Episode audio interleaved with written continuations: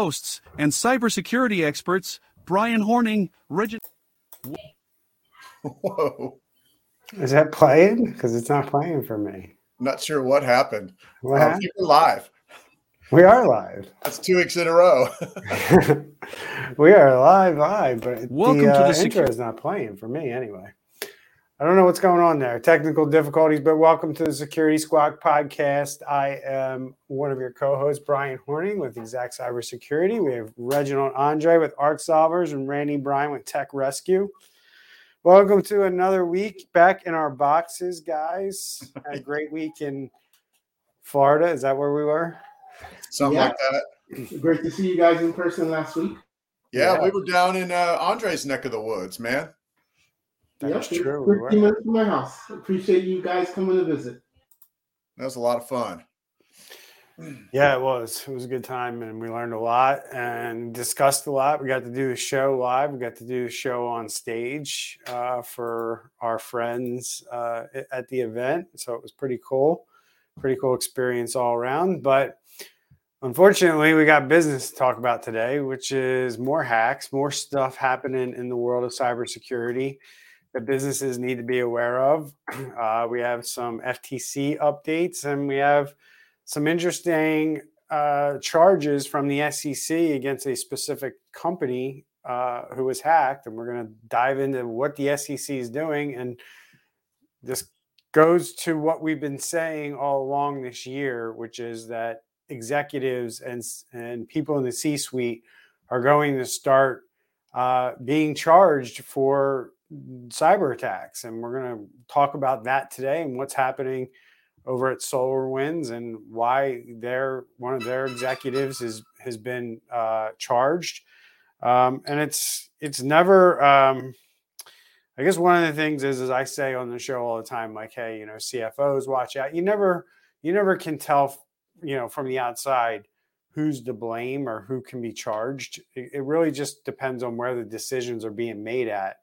Um, and in this case, you know, with the, as we're going to talk about, um, we're going to see that the decisions live with a very specific individual in this case, and the feds felt like it was enough to charge this individual. Which, what we're going to talk about is not uncommon. It can happen in different areas in the C-suite, and we'll talk about you know the different scenarios that we've seen uh, where certain decisions are made that lead to CEOs and CFOs and CISOs and technology managers to be charged with things like fraud when investigations conclude. So, um, before we get into all that, remember, fee for the show. We don't annoy you with ads. We don't read ads on the show. So please just help us grow the show by sharing the show. That's the only thing we ask. So, It's a pretty simple ask. Go ahead, Randy. so today's show's brought to you by the people that watch the show, That's right. like the show, share the show, and comment on the show. That's right. Do something. And that little thing that you do, that little like that you give us, will help other people find this. Believe it or not, that's how it works.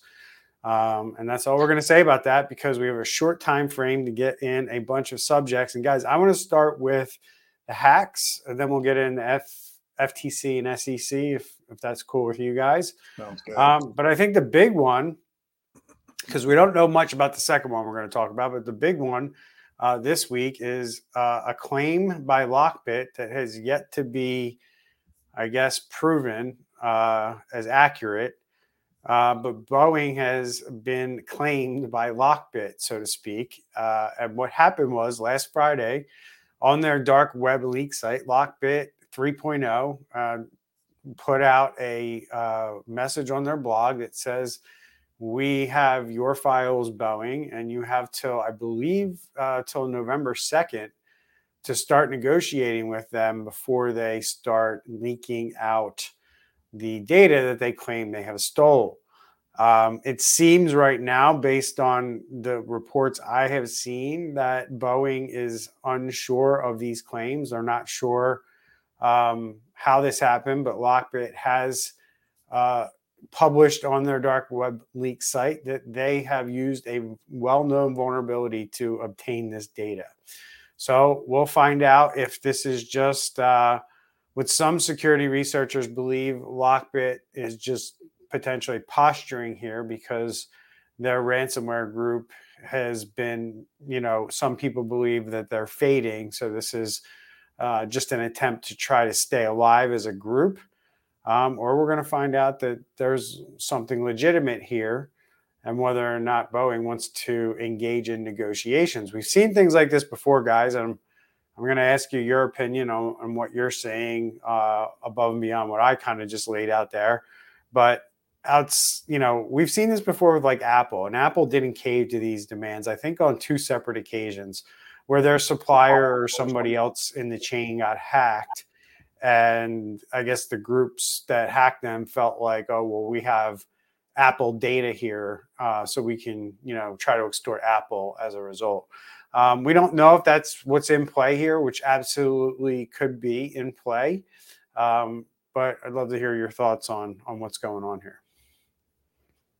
Yeah, it's, it's interesting that they're not like giving any screenshots. Usually, you'll be able to, you know, they'll show some type of screenshot showing what type of data. Well, they they will probably starting Thursday. Uh, I think they're giving Boeing some time to figure it out, and I would also imagine that whatever they're going to release next onto the dark web leak site has been shared privately with with Boeing, assuming that they have have reached out and started, you know, at least a negotiation process. And then I guess one other one other tidbit here of information. Um, apparently, it's been unpublished um, the threat or the you know the taunting or whatever, which which is often a sign that they're in negotiations. So they may be in negotiations with Boeing um, as we speak. So we're going to really need to keep our eye on this because there's there's been a ton because of what we're going to talk about in a minute with SolarWinds and some other things. There, there has been a ton of basically the criminals getting into extremely, extremely sensitive national priority type businesses like Boeing, you know, or organizations like the Department of Defense, Microsoft. There's been a lot of that over the last uh, year or so. And, you know, this is another potentially huge one because Boeing, I mean, like right now, Boeing's working on Air Force Ones. Um, they've got a little fleet of Air Force Ones they're working on. I just read about that yesterday. So this is not just some, you know, random airline company. This is a company that's involved in producing things that are of strategic interest to uh, the United States. So it's going to be interesting to see how this plays out. Yeah, hundred um, percent. You know, I, I, know, that's news to me that you just shared with me that they've reversed course on their on their dark web leak site um, and have taken it down. Which you're right, it it potentially could be that they're negotiating. Um, it could also be that they are uh, dipping maybe, out. maybe some law enforcement officials have been in contact with the group, letting them know right. that you're barking up the wrong tree here. Right. Um, and if you want to feel the wrath of the of the U.S. government eh, or or potentially our military, um, you might want to you might want to take this down. Only time will tell, right, boys? Right. You might you might want to go listen, uh, go attack a small business listening to this show instead, right? Yeah, I mean that's 100% right. I mean, we've talked to plenty of people from DHS, from FBI who clearly you know are are not beating around the bush when they tell private businesses, you know, if you're small and you're not involved in like government contracting or in the government in any way, the chances of you getting help around things like this are slim to none. Um, so you're going to have to seek, you know, assistance from the private sector. Um, but in the Boeing's case, they will get the full force of the U.S. government and military uh, to help them. So it's kind of like, and you really, really want to mess with these people? So um, again, and just like we say it's a cat and mouse game. Uh, in my opinion, it's also you know a very uh, immature, you know, business, cybercrime business, if that's what you want to call it, and they're figuring things out along the way too, right? So they're going after these bigger targets, trying to figure out you know that business model. And you may be right, Andre. This may be a learning lesson to them to stop messing with these companies and you know continue to target small and medium sized businesses more because it's less risky. So, moving right along, talking about less risky targets, it's been reported here that your friends in Dallas County, um, Randy, are having another issue. Um, and what I have here is that we are uh, basically dealing with a government entity who's been targeted in cyber attacks in the past. Um, and they're essentially, you know, dealing with a some kind of cyber event, cyber uh, breach in terms of data, um, and they're trying to figure out what's happening. That's basically what we have right now, which is kind of crazy. Are you seeing anything else, Randy, other than like vague and ambiguous statements coming from Dallas County, kind of like they don't know what's going on, but something's going on? Yeah, nothing, nothing really uh, clear or uh, concrete. Just that um, they caught a breach um, around October 19th. So around what is that? About 12 days ago, um, they hired an outside cybersecurity firm um, to start looking into it, um, and that's basically that's that's basically all the news. I mean, and even though you know we talk about reading between the lines, there's not a lot of between the lines right here. Um, it is a little weird 12 days in that they haven't filed anything official. Um, you know, do the new laws that are coming out when do they when do they start january 1 um, do those apply any of those apply to state and local governments at all with that the the the laws that are the rules that are going in, into a place into place January one. I believe they're SEC laws or rules, but do those apply? Any of those apply to government? About SEC's December. Oh, December one. That's right. That's yeah, right. and that's only publicly traded companies. And Okay. no, um, there isn't really anything. There isn't really anything that I'm aware of from a compliance or GRC standpoint that Mhm. that is going to impact local governments. Um, they're, eh, you know, it's, a it's not going to go down that way. It's just it's just, it's you know the federal government can only do so much. They can threaten state governments and local governments on federal funds if they don't do certain things, which I can see coming down the pike for sure um, especially with schools, and we're already seeing it with, um, you know, uh, colleges through the FTC safeguard rules, because you know they collect financial information for student loans. They're covered under these safeguard rules, um, and they also take federal funds from uh, Department of Education and other departments, and all of those have language that state if you take these funds, you're going to do certain things around data security. So, um, unfortunately, the the the public sector is treated very differently than the private sector when it comes to this stuff. But Mhm. the private, the public sector also y- things are going to come down on them quicker because of because of the way things are set up, in my opinion, and it's just not happening yet. So, but it will. I mean, the the it's all happening and simmering in Washington right now. So it's only a matter of time. One interesting uh, note is th- this is talking about the Dallas County, but Mhm. back in May, the city of Dallas was also hit.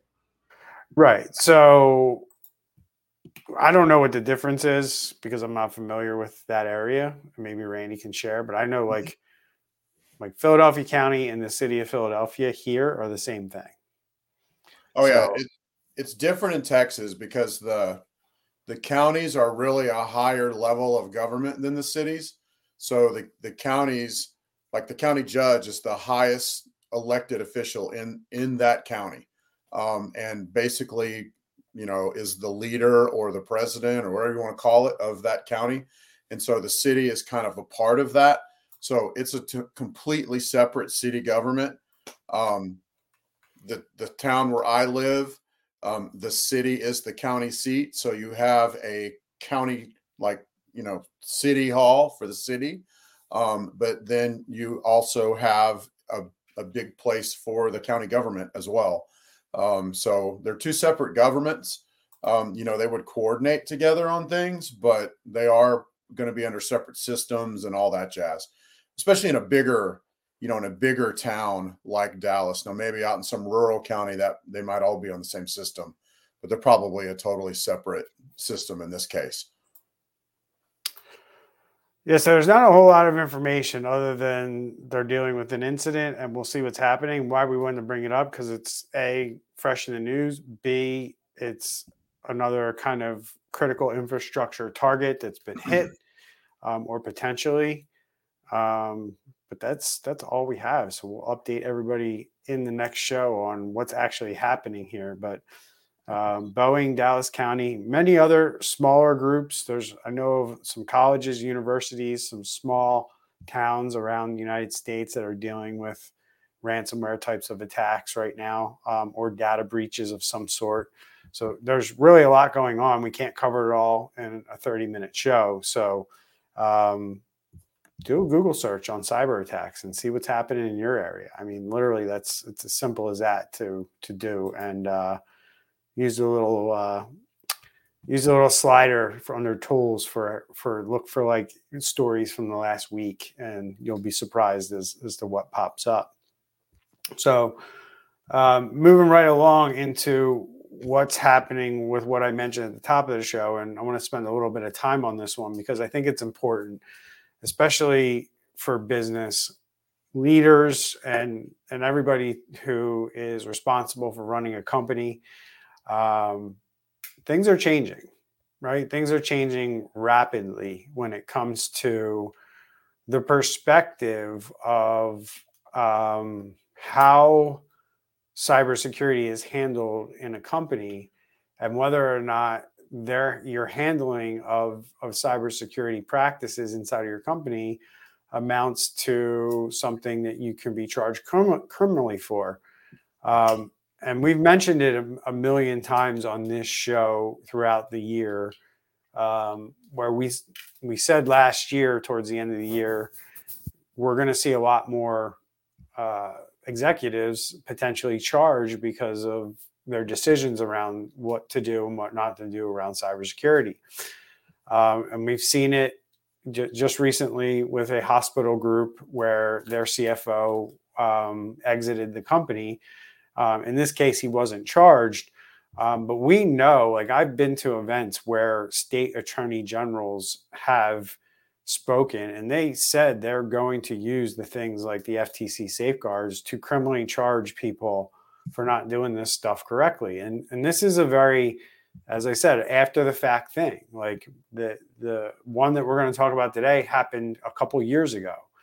And these things take time to play out. The investigations take time to uh, make sure the facts are all discovered and revealed. And then once they are, uh, there's going to be people that look around at those facts and try to objectively determine did somebody try to do something that would that that maybe make a decision around budgeting or whether they do something or don't do something um, and is that cause for negligence? Or during the process of, of trying to figure things out, and this can happen in a lot of different places, uh, but did somebody hide something? Did somebody conceal something? Did somebody not bring forward information?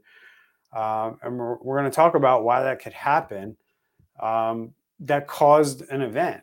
And what we have here today is an article where the SEC has charged SolarWinds CISO with fraud for misleading investors. Um, and it's a pretty big deal, guys, because this is, again, why I say things are changing because we don't we haven't really seen too many charges against people in charge and this goes back to um, what i always say about cybercrime is that this is one of those crimes where you're a victim, but you could also become somebody who is implicated uh, mm-hmm. and charged as a result of it, right? Because you know the CISO not only like live of SolarWinds not only lived through that event, which probably wasn't very fun for him, but then on the back end of it, you know, his decision making and, and things that things that he did while in that position, and you don't know where the direction of that was coming from, and that's something I want to get into a little bit here too, right? Sometimes he might have been the guy who was signing the papers, but he may not have been the one who was actually making the decision right? And he was being told to do one thing or the other by maybe somebody higher up than him. Um, hopefully, the, the investigation went that far and they were able to figure that out. And this guy's not taking the fall for somebody. But let, let's kind of get into it and dissect this a little bit, guys, because we're starting to see this happen a lot more. I mean, two in the last month where we've seen a C suite person uh, either lose their job, resign, or be charged criminally uh, for a cyber attack? Well, so first off, you are um, innocent until proven guilty. And I will tell you that the CEO and his lawyers, um, they came out of the gate swinging on this. So they're not just laying back and and taking it um, because they they have really come out. They've made a bunch of statements, you know, saying they're they're being persecuted and you know, you need to think about it since this was SolarWinds, which SolarWinds made a tool that a lot of people use to manage their networks. A lot of big companies, a lot of uh, government, Microsoft. This this this one thing went all over. But when I read, I hear him saying one thing to the shareholders, but then I hear him saying something else internally. And you know, I don't I'm a, I'm not I'm not a lawyer, okay, and I'm not the SEC, but it doesn't seem like he's lying to the shareholders. Just he's not all gloom and doom, but he's more cracking the whip internally, like we got to fix this. I could be totally wrong here. That's kind of the impression that I that I get here. I don't know that this this case is going to just be cut and dried, and it's going to just uh, end with a guilty. Uh, well, I guess we'll see though. I mean, he's he's quoted as saying that the current state of security leaves us in a very vulnerable state for critical assets. I mean, if you got SolarWinds money, that, that can be addressed. But like, what what if you just did a, a vulnerability test, and and you're saying to the company, "Hey, we found this, blah blah blah blah blah blah blah." Begin quote. We really need to fix it because we're super vulnerable. End quote so we're going to get started on it today. You know what I mean? Like it could be pulled out of context. But then it takes five years to actually yeah, get everything to where we need it to be. I mean, I'm thinking the play for the for the government. Like I said, I'm not a lawyer. I think the play for the government needs to be their their code review because ultimately, from what I've read about this hack, it came down to code review, and code was inserted most likely onto a programmer's computer that gave them that back door and that didn't raise flags somewhere along the way. Um, hey, this code was added. Who added it? Why was it added? I mean, obviously, I'm putting that in layman's terms, but y'all know what I'm saying. Um, that might be a good play for the government if that's truly how this uh, back door was put in when there wasn't good code review. Yeah. Another quote um, from the employee saying that basically someone can come and do whatever uh, they want without detecting it until it's too late, which which can lead to major reputation and financial loss. So you have staff telling you this as well. I mean, you're not wrong, and I'm not really defending them um, so much as saying I think I don't think it's going to be as easy as it sounds, but you know that does sound pretty damning what you just read. Yeah, it's it's pretty wild because if you you know I know situations where there's you know and that's why I mentioned is it really this CISO's fault or was he just following the direction of somebody else, right? If he's coming to the company, he's saying there's vulnerabilities and they're and we heard say Randy, we heard the same thing at Rackspace that their engineers were saying like, "Hey, we got to do something about this," and it just fell on deaf ears because they felt like it wasn't worth the investment to to deal with it, and then they had a problem. Um, and I, and I, I don't see a lot of differences here, but I also don't have all the details in front of me to say, you know, whether this guy was at fault here or maybe he had help. Um, but I see it all the time where there's people in the C-suite who want to do the right thing, but there's a there's a and this is why the SEC rules that are coming in December are written the way they are because without them, it gives CEOs and CFOs and, and people on that side of the decision making kind of like a green light to bury their head in the stand, right? As far as long as we don't know about it, we we we can't be held responsible, right? So don't tell me anything. We don't want to know, you know, what our risk is because if we do, then we have to do something about it. So if we don't know, we're good. And that's the thought process right now, but as we said, things are changing. These SEC rules are in effect for a reason because they know what's happening in, in boardrooms and in C suites. And in 2024, things are going to change and they're going to change quick. Well, their stock price is down 70% over the last five years. Yeah, who, else, who else's stock price is down? MGM's. So, you know, we'll, we'll see. You know, So- uh, well, real quick, Brian, we talked about that last week because, and Cindy brought it up that there's no generational memory of attacks. There's so many little things that you don't realize are going to happen. And Andre just brought up brought up an amazing point: stock prices. People never think about that, and and I that that's part of why the SEC SEC is getting involved because stocks matter. Stocks are people's retirement funds. Stocks are people's investments. But anyway, that was a great point Cindy brought up last week. We discussed it last week, um, and this is one of the things that we need to we need to all keep in mind. You know, when you have one of these, your stock price is going to go down, and that that's basically your loss of reputation. Is what it really. And I've really been saying for years, it's also like this this cyber crime has such a ripple effect on the economy. Just and that's what you're saying here, right?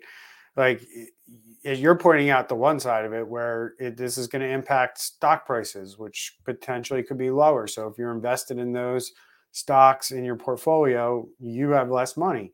But on the other side, companies have to spend more right? Companies still are not spending enough on cybersecurity, which means they're going to have to figure out a way to pay for this stuff. It's not going to be free and it's not going to just come out of thin air that they uh, miraculously have money for cybersecurity, which means they're going to have to raise prices, which is going to cause inflation, right? So, and I still don't think we've seen the full cost of cybersecurity and cybercrime hit the books of businesses, which means it hasn't been passed down to the consumer yet. We're still many, many years away from the full, you know, wrath of, of what that's going to look like for companies, along with rising costs for everything else. But this is this to me, I look at cyber, uh, anything related to cyber uh, security as a massive, uh, in, uh, you know, accelerant to uh, inflation. Mhm. So, all right. So, last thing, we got to wrap up here in about a minute or two. So, Andre, can you speak quickly on what the little nuance is to the FTC safeguard rule that they're that they're adding uh, today? Yeah, so FTC Safeguard Rule, which is the uh, government agency that protects us, the consumers, they're making a change that says mandating that all non banking financial institutions report data breaches within 30 days. And another uh, kicker is that it applies to any security incident that impacts 500 or more consumers. Um, so I think that's going to be something great for us consumers because now um, if there is something that happens, there's no more, you know, people just trying to put it under the rug. And also it, it kind of calls out these companies that, you know, there was a breach and and they're not doing things right.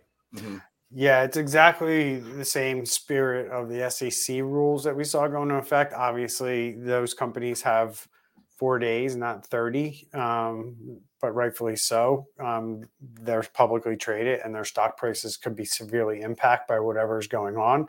Not that that's not the case for private companies as well, um, but they have a little bit more leeway. But I think over time, they'll start to kind of carve out sectors in that rule where certain people are going to have to do things a little bit quicker than 30 days. Um, again, the writing's on the wall, folks. And I think the big takeaway for me out of all this is the rules aren't going away, the restrictions aren't going away, the requirements aren't going away. Everything that you have to do around cybersecurity is only going to get more stringent. Um, and quite frankly, the days of you doing nothing are over. Like they're done, they're gone.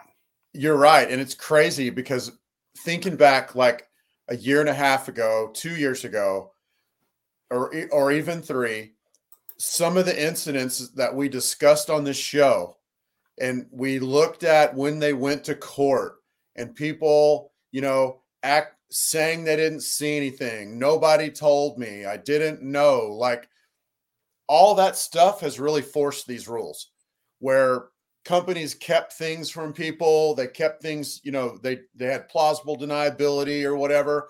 And it's crazy how you can just see it coming. If you think back over time they have they have forced these rules. Um, so you're right. They're they're they're they're going to percolate down everywhere. It's a matter of time. One thing i've learned just watching all of this unfold over the last several years is that I'll give our government regulators at least one thing. They're very good at, at taking lessons learned and then implementing rules, right? That that prevent bad behavior, so to speak, on the on the part of corporations. So um, you know, let this be your warning to all small, medium-sized businesses out there who think they're too small to be hacked. Um, I've had several conversations in the last week where that's come up that companies still ha- have this belief that they're too small and nobody wants anything but the reality of it is is when you're down you can't work you can't produce you can't even use your computers so you, you still have to pay your employees for them showing up for work every day. So if you're down for a week that's a whole week of payroll that you have to pay out that you're not going to get back and you're not going to be able to bill out customers. Um, so if you start to add that up over one week and two weeks and what I'm saying here is not unrealistic. Two, three weeks of being down is not unrealistic, where you're going to have to foot payroll with basically no income. So it really puts a hurt on cash flow real quick. Um, but when you think about like, why would somebody want to come after me? Uh, they don't care. They'll figure out who you are after um, after the ransomware has already been deployed, right? So Good comment there from uh, Cindy, uh, our friend. Any security incident impacting consumers, that is great news for regular people that need to protect themselves. That is correct. And that's another thing that our FTC and our government does fairly well is is you know make sure that consumers are protected from from the behavior of business, right? So anything you guys go ahead. What's that? It may take five years for them to actually, you know, come around to doing it, but yes.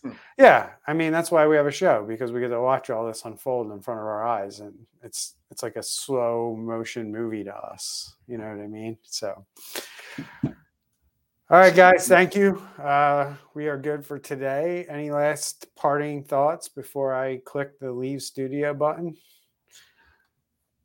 All good. We didn't have we didn't have any spooky stories, right? Mm, well, I don't know. Boeing could turn out to be pretty spooky depending yeah, on what they have. So we'll see. Hope everyone has a good Halloween. Stay safe out there. We'll see everybody next week. Take right. care. Thanks, everybody.